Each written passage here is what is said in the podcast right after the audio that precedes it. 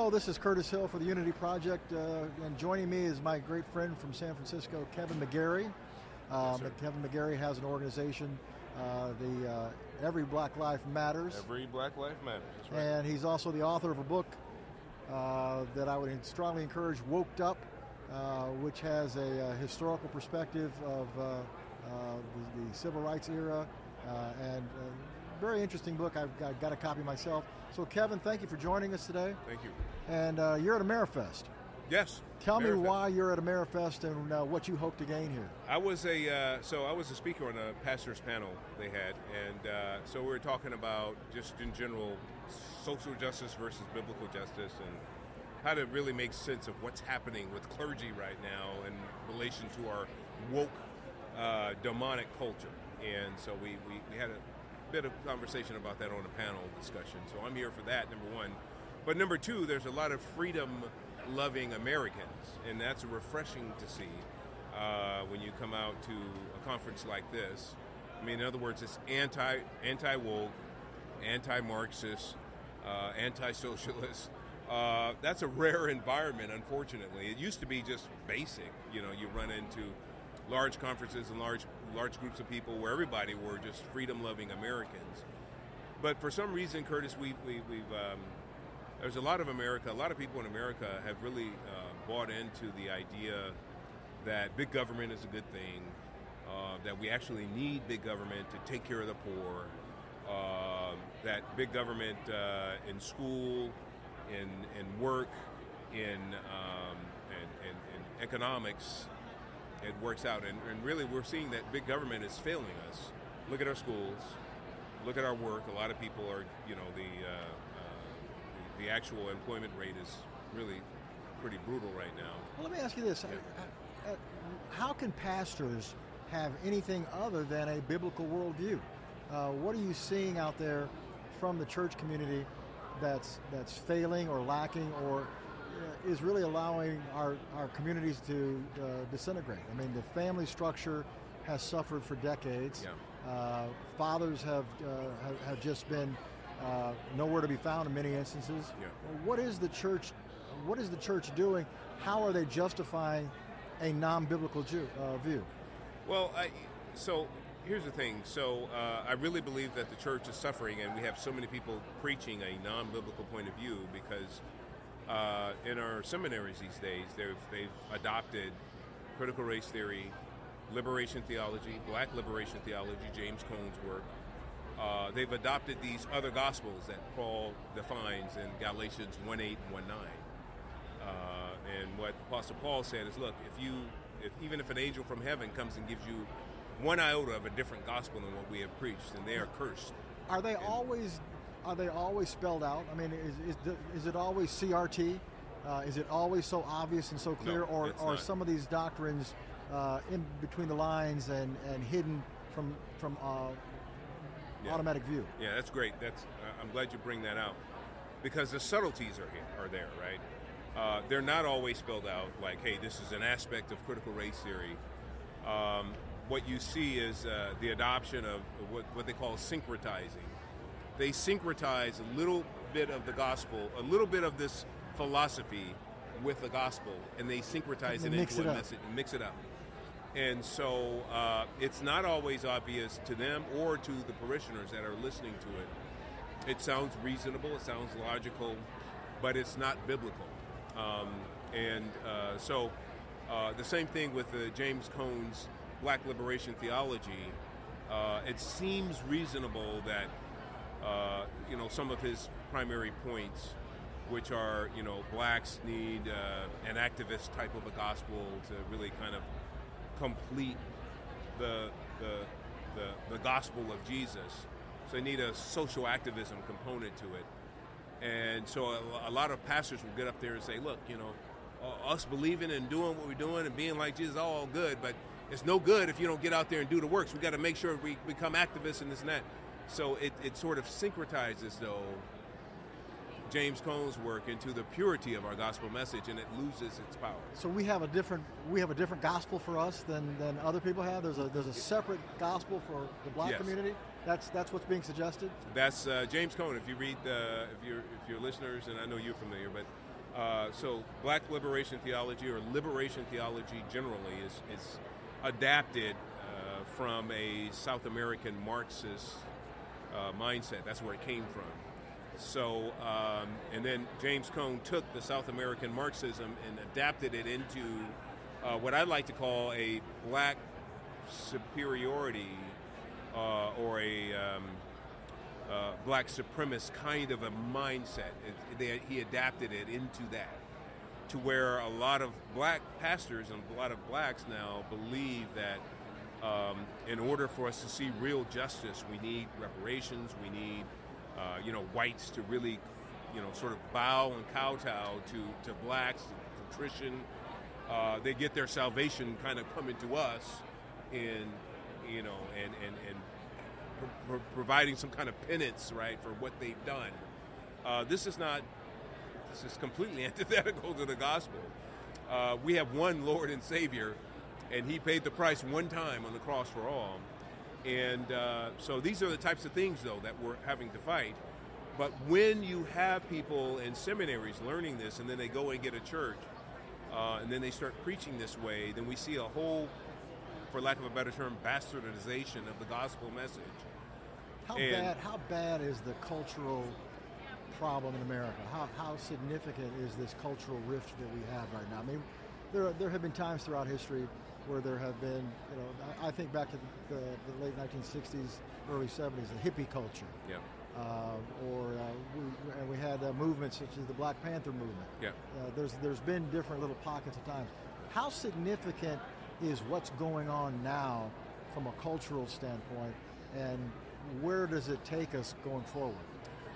It's, uh, it's, it's very significant because what we have right now is really not a socialist type of a mindset. We have more of a Marxist communist mindset where um, it's becoming more and more totalitarian. We've seen the, um, the sort of melding of big government, big tech, big education, big media, all in, in one. And so when that's happening there, and we have then these, these messages coming from the pulpit that sort of promote or endorse that what's happening with government right now, um, it's really, really significant because what happens is, is individuals start to lose their uh, God-given natural uh, rights, so to speak, like the rights of just free speech. That's pretty much gone with with this tech, these tech giants censoring, doxing, canceling, these types of things. Uh, we see a direct assault on the Second Amendment. We see the Fourth Amendment under attack. All of the Bill of Rights, quite honestly, are uh, under attack right now. But we don't see a pushback from leaders or no, well-known pastors. We see more of a, uh, an endorsement of what's going on with our government um, instead of uh, the church really saying, "No, look, this is you're messing with our religious rights, our religious freedoms, mm-hmm. our free speech." uh, we're going to push you on this. There's an adoption of it. So, so it's very, very significant. Right now, I think America is in the most precarious posi- position it's, it's been in in our in our history, other than the Civil War. Well, but after you know, post Reconstruction. Well, let's add to that precarious posi- position and talk about reparations. Hmm. Uh, reparations has been a uh, certainly a word that's been thrown about for decades. Yeah. Um, currently, the state of California is giving consideration to adopting reparations. They have a task force that uh, you're very aware of that's generating information and potential recommendations on how to apply reparations to blacks who qualify yeah. in the state of California. Uh, and the numbers that uh, have been bandied about uh, $230,000 per black man, woman, and child. Uh, some have said that's not enough, some say too much. What are your general thoughts to reparations? Do, do, I mean, clearly there's there's no issue that um, that the history in America on race is uh, pretty nasty. Yeah. There's some there's some there's some things that occurred that if we could make payment for would make a lot of sense. Yeah. Uh, typically, it would make more sense if it was a direct payment from the oppressor to the oppressed, as opposed to multi-generational gaps. Right. So, I find it very difficult to understand or appreciate how we make those indirect gaps connect. Um, have you got some thoughts on how reparations, uh, on whether reparations is an appropriate consideration? If it's an appropriate consideration, how should it be considered, and uh, how that would work? Yeah, so uh, you know, it's it's really kind of uh, you know we have states like New York and California that are the first. They're spearheading it because they want all the other smaller states to join in after they've tested it. Uh, it's really insidious though when you think about these were not your slave states, right? Uh, there were no slaves in California. California was uh, so. Um, so that's the first part of it. it. Is like, well, how do you claim any kind of reparations? You weren't, you know, you California wasn't even a part of that. But but what they're trying to do is they're trying to um, basically level up certain races because of what did happen, right? And so in California, for instance, they're uh, they're considering up to eight hundred thousand dollars because that's the average price of a home in California. Um, but here's here's the here's the problem with it. Reparations should never be generalized for the general population to pay uh, for harms the harms are usually closely associated, like you said, with the with the parties or the individuals or the factions that actually did the harms. And ideally, if that faction is still around, and if the people in that faction who actually perpetrated the harms uh, can be held accountable.